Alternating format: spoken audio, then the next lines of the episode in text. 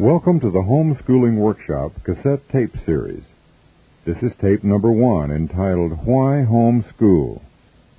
Our instructor is Mr. Greg Harris, author of the Christian Homeschool and director of Christian Life Workshops. If you have further questions regarding Christian homeschooling, please write to us at Christian Life Workshops, 180 Southeast Kane Road, Gresham, Oregon, 97080. We will be glad to send you a resource packet of information to help you teach your children successfully at home. This packet is free for the asking, but if you can do so, please include $1 to cover our postage and handling. In this first introductory session, Greg will present three major advantages of homeschooling the social advantage, the academic advantage, and the lifestyle advantage. Now here's Greg with Why Homeschool. Let's go on and read as Dr. Laffey continues. And this is a frightening observation. I wonder why this does not get more attention today. It is somehow easier to pass the child in hopes that she can catch up the following year. A feat which would, of course, require mastering three semesters of academic work in two semesters when previously the student had only mastered one semester's work in two semesters. Hence, a 300% increase in the learning rate. When a child is passed into the next grade without being ready, the child is sentenced to trying to do a 300% increase, and there's no basis for expecting that to happen. But because of the social passing mentality, the teachers feel that to hold the child back would be a terrible thing to him socially. He would lose his friends. He would not be able to stay with his age mates.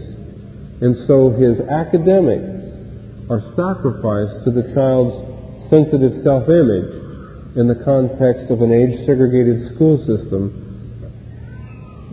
and the children are not growing up. They are passing through. Now there are many here perhaps who have a background or experience in the schools. And what I'm saying, what I'm sharing, what Dr. Laffey has written here is probably not news to you, although perhaps it hasn't been put in these terms quite so clearly. But I believe that we have a really major problem. And the solution for our families as individuals may be homeschooling, but I believe we have an ob- obligation to other children as well to speak about these issues so that other parents are not deceived into thinking their children are receiving an education when in fact they're simply being babysat so that parents may be able to work. The advantages of homeschooling allow for review and testing to be administered when it's timely and when it's adequate. It doesn't require busy work. It doesn't require the child to repeat things over and over again if he doesn't need it.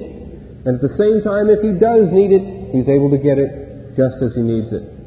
When I was growing up in Ohio, we had a lot of farms. I lived on a farm. We had farms surrounding the area there. And one of the ways you could always get work as a teenager in the Miami Valley in Ohio was cleaning stalls.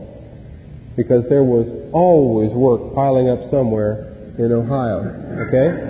And so I, I got some jobs cleaning stalls there, and one day I was in a hurry, and instead of really cleaning the stall, I was rearranging it. I was just knocking off the high places, filling in some low places. Rather biblical when I think back. But uh, not really trying to clean the stall, just trying to make it look good. Well, the farmer that I was working for had come into the barn and was watching this. Pretty soon he interrupts me with this long draw, Greg, you in a hurry? I said, well, yeah, I am. He says, well, if you don't have time to do it right, you sure don't have time to do it over. And I realized that if I didn't do it right, he wouldn't pay me. He would wait until I did it right. And so it would seem to make sense that the best way to get it done and to get paid was to just do it. And so I buckled down and I started working and I finished and I got paid. But every time I'm under a scheduling problem or, or I'm under pressure to finish something, to rush it through, to get it over with, his counsel comes back to me. Greg, if you don't have time to do it right, you sure don't have time to do it over. Now think about what we do to our children. If we get in a hurry, if we say to them, look, we've got two thirds of the textbook left to go, and we've only got one third done, and we've only got one third of the year left, we're going to have to, come on kids, let's hit these books. Now the problem is, we're not teaching the books, we're teaching the child. And if your child needs a year and a half to finish the first grade in reading or in math, then take a year and a half. Nobody's even going to notice if your child takes a year and a half to finish one grade's worth of work. But if you lay that foundation right, you never have to do anything over. If you take the time it takes to do the job you need to do, you're ahead, not behind. But if you rush through trying to keep some arbitrary deadline that somebody somewhere designed for the average child that you don't have, then you're going to end up having to go back and repeat a whole year's worth of work when your child didn't need a whole year's worth of repeating. He simply needed a little more time to do it right the first time through. It's so much more delightful for a child to be able to do it at a pace that's appropriate to him. Now, I'm not talking about indulging a child who is lazy minded, but I am talking about giving a child who's got needs the time to work through those needs.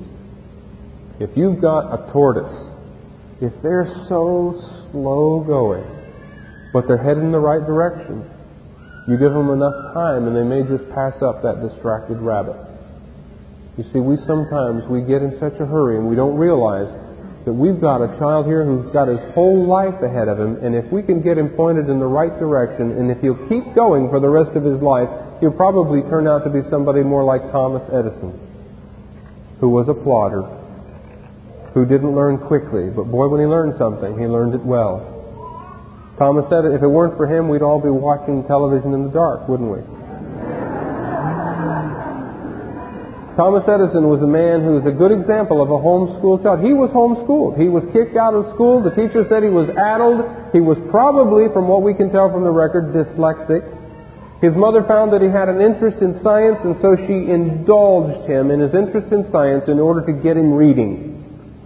He was what I call a delight directed student. And he spent the rest of his life delighted in his studies. That's the difference between a Thomas Edison and some of the other supposedly brighter, more advantaged students out there. Think about that the next time you get in a rush. Take the time to do it right. Review when it's adequate, then move on. And finally, testing can be diagnostic and non threatening to the child. Testing is not the kind of thing that children should have to be afraid of. They shouldn't have to fear the results so much. Testing should be more like taking your child's temperature. No one ever tries to cram for a good temperature. You know? The whole purpose of it is to, to give some feedback to the instructor so that the instructor knows what to do next, what's appropriate. I remember when I was a kid, I tried once to cram for a good temperature. I, I wanted to stay home from school, is what I wanted to do. And so I held the thermometer up to the light bulb next to my bed. My mom came in and looked at that and said, 130, this is terrible. She said, get out of bed. took me a year or two before I realized why she caught on.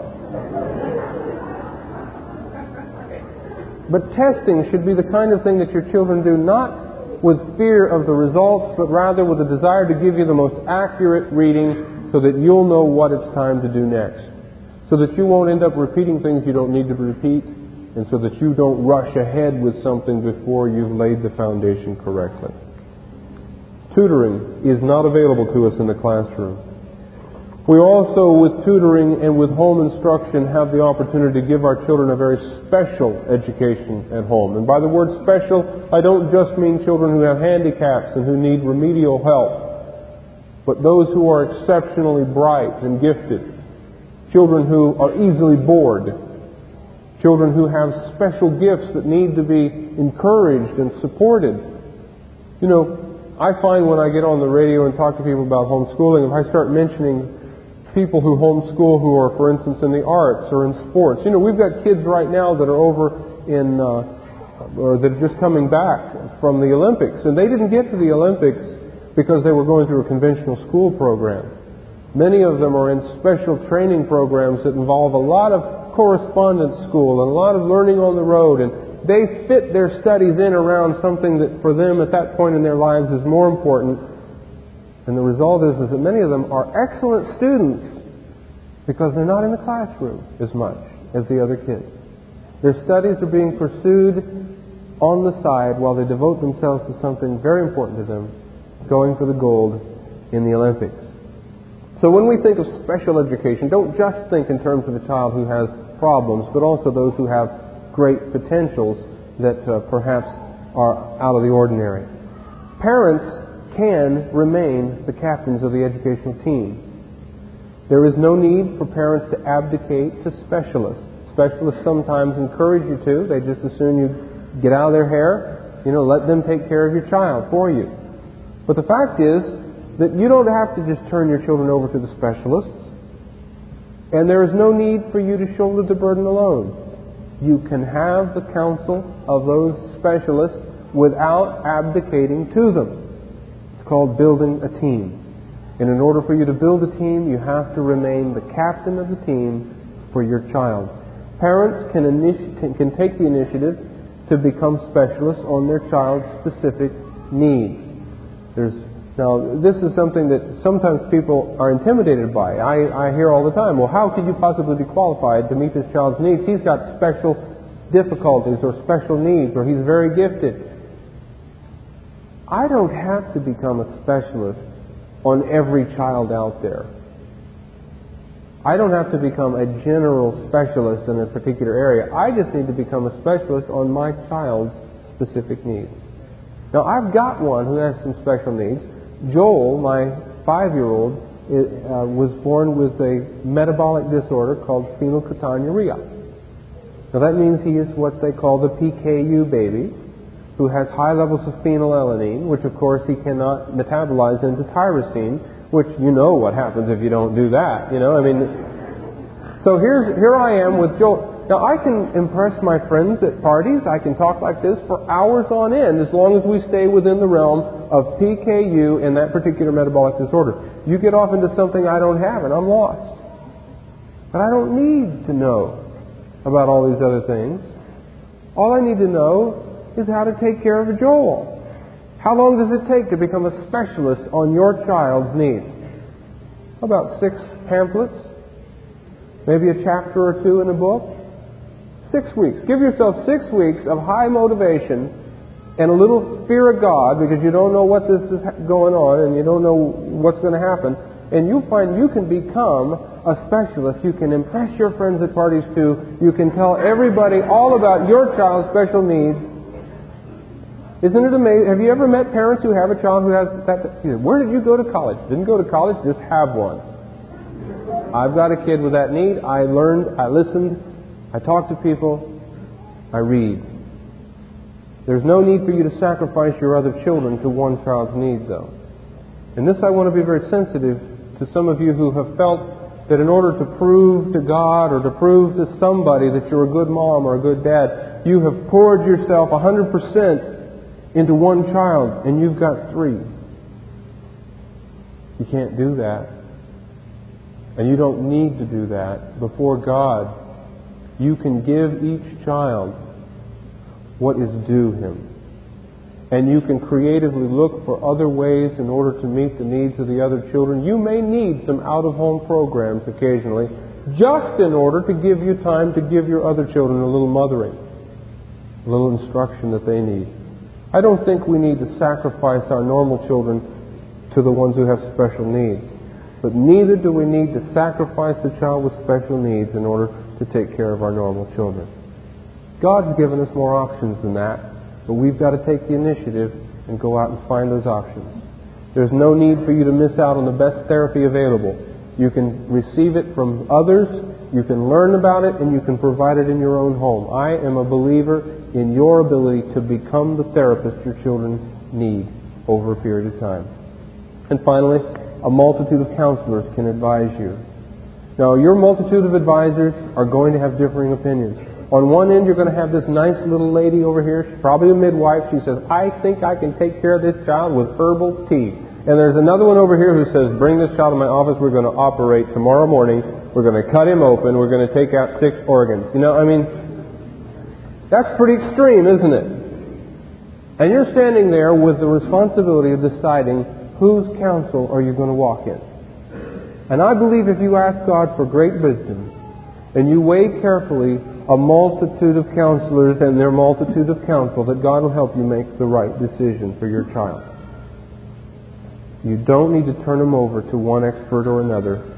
You don't have to flee from the opinions of people you may not always like to hear, but believe me, folks, you need a multitude of counselors because if you don't have a multitude of counselors, you're probably pooling your ignorance with a few uninformed, uninformed friends and all it takes is a couple of homeschool moms to all nod in agreement that, yep, sounds good to me. And if they don't know what they're talking about, it's called pooled ignorance.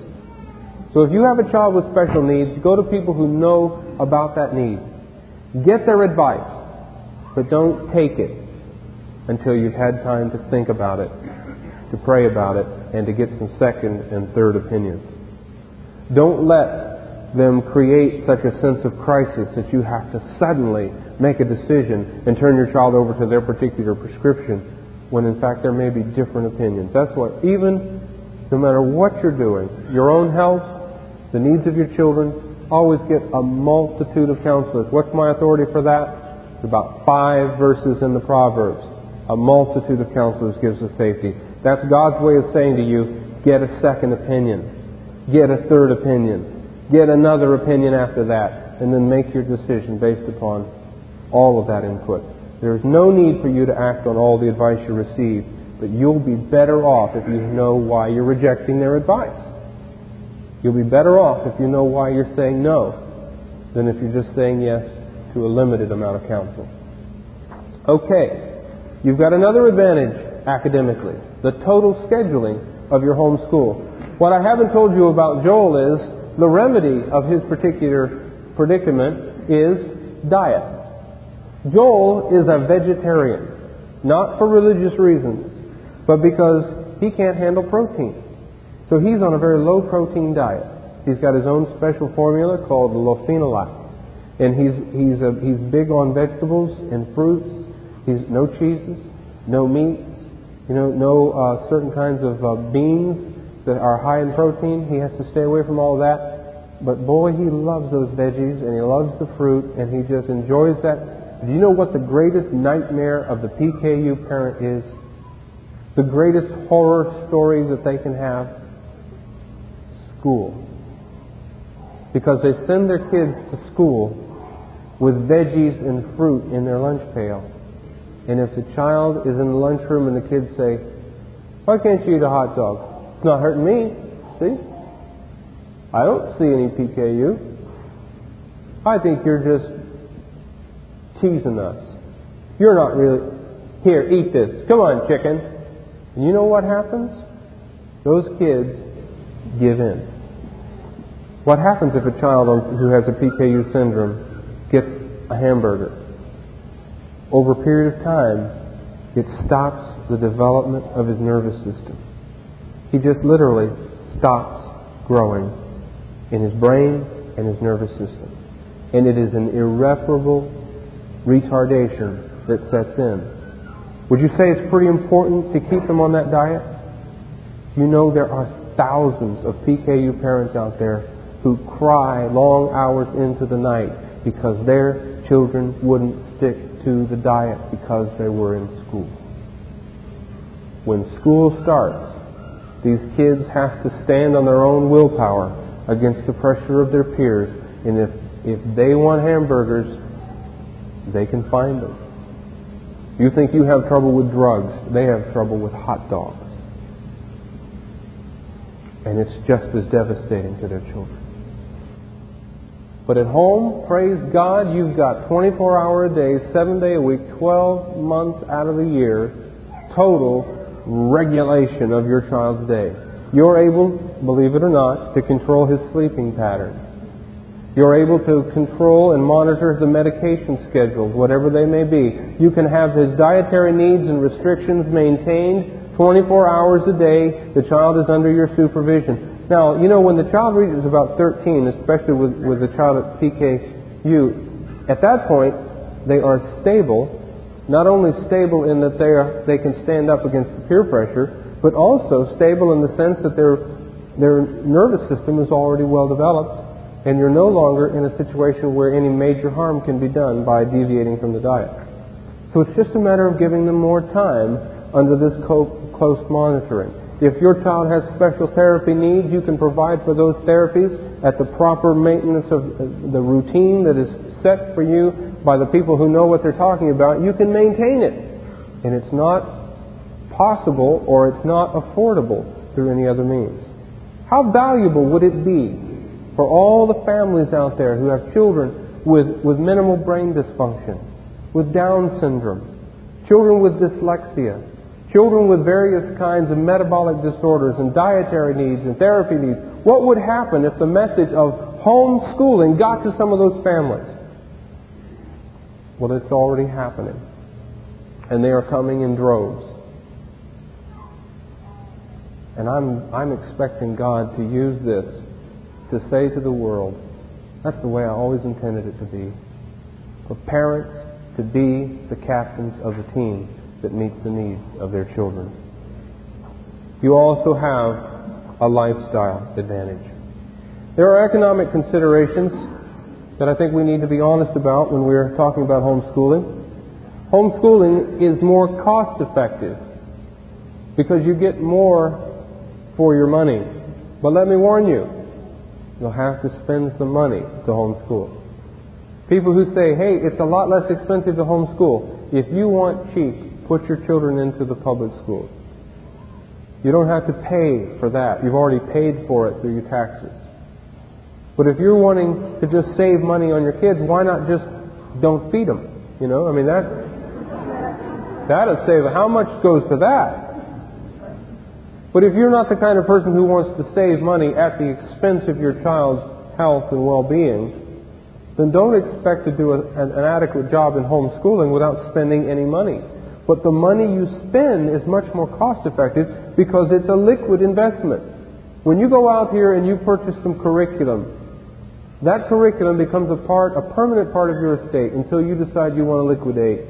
You can take it to the next curriculum fair and sell it to whoever is looking for that curriculum for their following year. You don't have to keep piling up hardback textbooks. You can sell them as soon as you're done with them, or you can save them for the next child who's coming through if you like that material. And so homeschooling is more cost effective because it allows you to get more for your money. When you go to a conventional school and you pay your tuition, you're paying the teacher's salary, you're paying for the desk, the chairs, the lamps, and all the rest. At the end of the school year, you don't get to bring the desk home. The lamp is not yours. All you get is whatever influence the school has had upon your child during that time. But at least in homeschool, even if it's a total flop, you still own the lamp, still got that desk.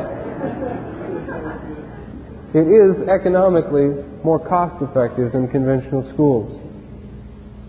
There's a whole lot less expense in school clothes because they can wear the same stuff they wear around the house. And they don't become quite so sensitive to what everybody else is wearing either. You know, uh, you will find that they will still have a sense of style. I, I think sometimes, you know, and I think we should be honest, we all lay awake once in a while at night wondering if the kids are going to grow up to be nerds. You know? you know, we're, we're told, boy, they're going to be so awkward. But the fact is, here we are, homeschooling for the last eight years. We don't even own a TV and haven't for the last 14 years. And Joshua still seems to be able to ask for certain kinds of sneakers with certain kind of brand names. Now, that just tells you you don't need to be worried about them being out of style just because you homeschool. They'll still have taste. They'll still want. Now, what we've done is we've made Joshua pay for half of some of these things. If he wants them, he has to pay for them out of his business activities. And so, home business opportunities abound for your students. There are lots of things your children can do. And, I, and please, don't try to start a homeschool business in the sense of a business that, that caters to or tries to sell something to homeschoolers. Because the, it has a tendency to flood the market. It, it gets overdone. Rather, come up with a, a product or a service that you can market to a larger audience out there. It'll be good public relations for the homeschoolers, and it'll be a lot more profitable, I assure you, because look around you. They're all just like you. They're not spending a whole lot of money on mittens, you know? I mean, and there are a lot of people who are starting little businesses that are prospering. But I'm encouraging you to think in terms of the, the larger market, not thinking of something to sell to other homeschoolers all the time. But these business opportunities, like landscaping, garden work, uh, lunches, service, shopping services for elderly people, all kinds of things that your students or you with your students can do that actually generate an income. Now beware. Your goal is not to turn your children into money making, uh, some, something to be used to make money, but rather to give them the experience and the skill to put what they're learning into practice and to generate the income needed to cover their extracurricular activities. That's what we do. Joshua has to pay one half of his gymnastics fees. He has to pay one half of his piano classes. He has to pay for half of his more uh, unnecessary clothing purchases. You know, we, we look at it, we decide what we're willing to pay. If he wants something else, he has to spend some of his own money, and even then, he has to clear it with us. We have to approve it. And so these kinds of things do make a difference, especially if you're on a tight budget. Realize that when you get up into around the age of 10 and 12 and 13, your children can begin to do things that generate an income to underwrite the cost of their studies or their extracurricular activities.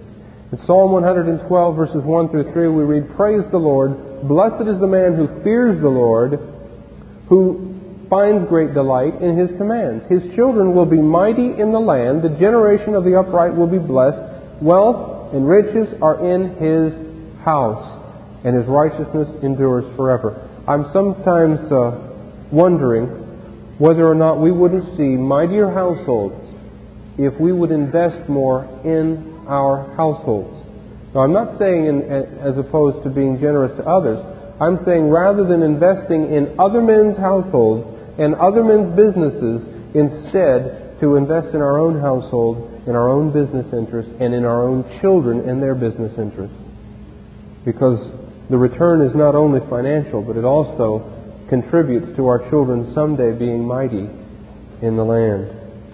According to Dr. Whiting, as I shared, we'd come back to her again, she found in her study of children 3 to 10 years of age in families from six cultures around the world she says, We found that children who participated in the family economic pursuits were more altruistic than children who had only household chores to perform. In societies where the only tasks that a parent could assign were house cleaning chores, the children showed proportionately less altruistic behavior. It is our hypothesis, she writes, that the belief that one is an essential contributor to the economic welfare of the family reinforces helpful and responsible behavior. Now, think about that. Keep this quote. Someday somebody may say to you, You're exploiting your children. You're using them for child labor. And you can point to Dr. Whiting and say, Listen, we want our children to have a sense that they're part of the family team we are not in any way exploiting them. Everything we do is entirely above reproach, but we do want them to have a sense that they are not just luxuries in our lives, that we need them. That we need them to be learning faithfulness and diligence and skill and a desire to grow up rather than just to get bigger without getting better. You see, when children have that sense of responsibility, they tend to do just that. They grow up and they become much more of a blessing to others. And finally, you have the freedom just to be a family. Homeschool families are freed from the demands of regular school hours. More time can be devoted to extracurricular sports and activities without stressing the child as a family. My son is a gymnast. Some of you may be aware of that, reading about him in the teaching home occasionally. But uh, the year before last, he won the state championship in Oregon in gymnastics in his particular class and age group. This last year, skipping an entire class, he was able to come in second place in the state and fifth in the region in gymnastics. Now this year he's working in a very rigorous, very difficult uh, area. It's a class two optionals, which puts him in with kids that are 15 and 16 years old, and it's going to be hard for him. We don't know yet what it's going, whether he may lose this whole season, but boy, he's stretching. He's he's really striving for excellence because he's not just competing with kids his age. He's got some role models and some guys he wants to be like. And do you think Joshua's been uh, watching the Olympics as it's been going on? We we borrowed a video monitor and we managed to be able to get the tapes of the of the Olympics. And I don't know how many times he's watched some of those tapes, but he just keeps on and keeps on. So we were able to to be a part of that. It's important for them to have that type of an interest. I'm encouraging Joshua to really devote himself to his gymnastics and his piano and his business interests. But do you realize it would be pure burnout if he was doing all of this in addition to spending a regular school day outside the home? Because Joshua does these things instead of going to school, because he gets his schoolwork out of the way in the mornings, before lunch in most cases. Because he's over in the office with me, learning how to use the computer, managing his own business interests. I don't know if some of you picked up his kid stuff order form back there. It's a blue sheet that says kid stuff at the top. Joshua wants you to pick one of those up. He won't be able to stay in gymnastics if you don't pick one of those up. But he offers pen pals and stationery. Okay, so here here we've got a student who is very, very busy. And if we were bound to regular school hours, we would not be able to do all that we're doing. We have freedom to be the family we believe God's called us to be because our children can be with us rather than our having to send them out to get their education. We're free to travel anytime we want. Two weekends ago, I was able to take Joshua with me to Orlando for the homeschooling workshop there. We had 800 there that weekend. Joshua helped manage the tables. He was my gopher for the weekend. He helped carry things and did whatever I asked him to do. He enjoyed the time together. No, we didn't go to Disney World. No, we didn't go to Disneyland or anything. But we had a good time. We visited with other families there, and Joshua traveled with me. It's one of the advantages of homeschooling. Your children can be with you as you go out and do whatever is wise. And finally, the family can integrate its business, educational, and recreational activities as it chooses rather than as other institutions outside the home might prefer. These institutions outside the form, outside the home are having an incredible impact upon the family today. And I have included the church among those institutions. You see, what's happening is the family is being pulled apart because the school doesn't talk to the church about what do you have going this week. Do they? Has anybody's school ever called the church and said, hey, what do you have families doing this week? Are we uh, overscheduling the members of this particular family? That doesn't happen very often. Neither does the school or the church call you at work and say, hey, what's going on at work? Are we overloading you? No way. These institutions have plans for you and every member of your family. And have you noticed that most of their plans do not pull you together, but rather take you apart? There's something for every child, there's something for the wives, there's something for the husbands, what does your church provide for the family as a unit that's not in trouble? There's not much, is there? Most churches today are expert at taking the family apart, but they're not very good at putting it back together. And so we find that the family is being pulled apart by the demands of work, the demands of school, and the demands of church. I believe that the solution to this looks something like this. First of all, we can get rid of the school entirely, at least for a season. We can instead teach our children at home and put them into a program that responds to not only their needs, but also our needs as a family. Secondly, we can present ourselves to the church as a family and ask to be put into the service of the Lord as a family, as a unit. It might it might help if we quote verses like, What God has put together, let no man put asunder. And that includes our children. He's put us together as a family. We want to serve as a family. We're offering to serve. We'll mow the lawn, but we want to all mow the lawn. My wife will bring the lemonade, my kids will rake, I'll push the mower, but we want to serve as a family. You need graphics done? Great. We'll set up a graphics department in our home, and we'll be the graphics department of the church, but we'll apprentice our sons and daughters in the graphic arts. But we want to do it as a family. Please don't take us apart. Please help us serve the Lord together. And ultimately, I believe that we could unify ourselves by devoting ourselves, as Paul writes in Thessalonians, making it our ambition to lead a quiet life, minding your own business, working with your hands just as you've been commanded, so that you can behave properly toward outsiders and not have any needs, not be dependent on anyone. Does that sound good to you? It's a commandment. It's a commandment. And the only way that it seems to me to be possible to keep that commandment is for us to take charge of our lifestyles and start designing the lifestyle that responds to the Word of God. If our culture says you cannot be a fully devoted Christian, then it's time to change our culture, not change our convictions.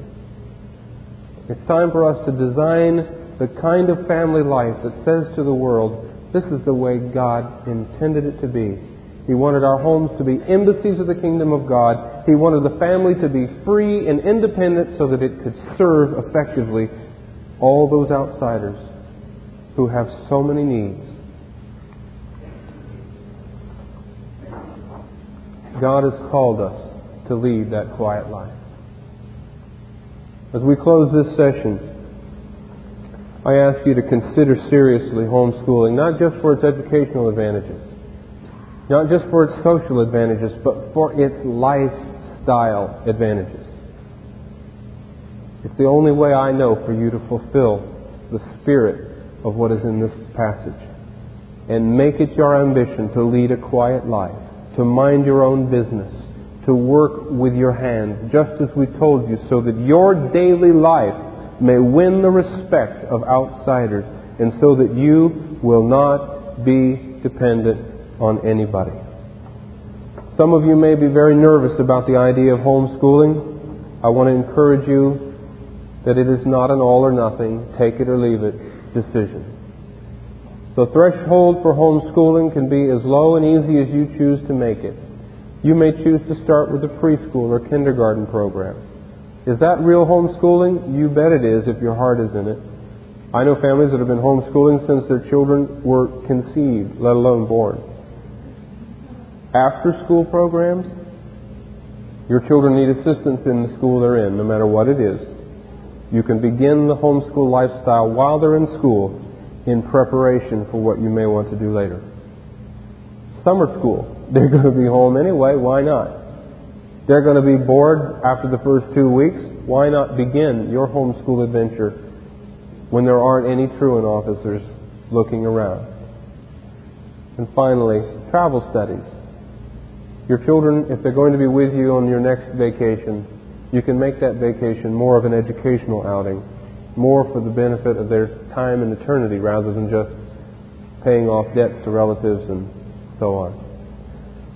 But I do believe that the greatest advantages of homeschooling will only become practical for you when your children are no longer under the constraints of the regular school system. It has not been deny, designed with your child's interest in mind. It's been designed with the school administration's needs in mind. That's not intended to be an insult, but rather just a statement of fact. The school administration requires a certain amount of that type of thing, but you don't need it. And if you keep your children at home, I believe you'll find all these advantages become yours, and they just continue to open up into a broader and broader blessing. This Reformation audio track is a production of Still Waters Revival Books. SWRB makes thousands of classic Reformation resources available, free and for sale, in audio, video, and printed formats. Our many free resources, as well as our complete mail order catalog, containing thousands of classic and contemporary Puritan and Reformed books, tapes, and videos at great discounts, is on the web at www.swrb.com. We can also be reached by email at swrb at swrb.com, by phone at 780-450-3730, by fax at 780-468-1096, or by mail at 4710-37A Avenue, Edmonton, that's E-D-M-O-N-T-O-N, Alberta, abbreviated capital A, capital B, Canada, T6L3T5. You may also request a free printed catalog. And remember that John Calvin, in defending the Reformation's regulative principle of worship, or what is sometimes called the scriptural law of worship, commenting on the words of God, which I commanded them not, neither came into my heart, from his commentary on Jeremiah 7:31, writes, God here cuts off from men every occasion for making evasions, since he condemns by this one phrase, I have not commanded them, whatever the Jews devised. There is then no other argument needed to condemn superstitions than that they are not commanded by God. For when men allow themselves to worship God according to their own fancies, and attend not to his commands, they pervert true religion. And if this principle is adopted by the papists, all those fictitious modes of worship in which they absurdly exercise themselves would fall to the ground. It is indeed a horrible thing for the papists to seek to discharge their duties towards God by performing their own superstitions. There is an immense number of them, as it is well known, and as it manifestly appears. Were they to admit this principle, that we cannot rightly worship God except by obeying His word, they would be delivered from their deep abyss of error.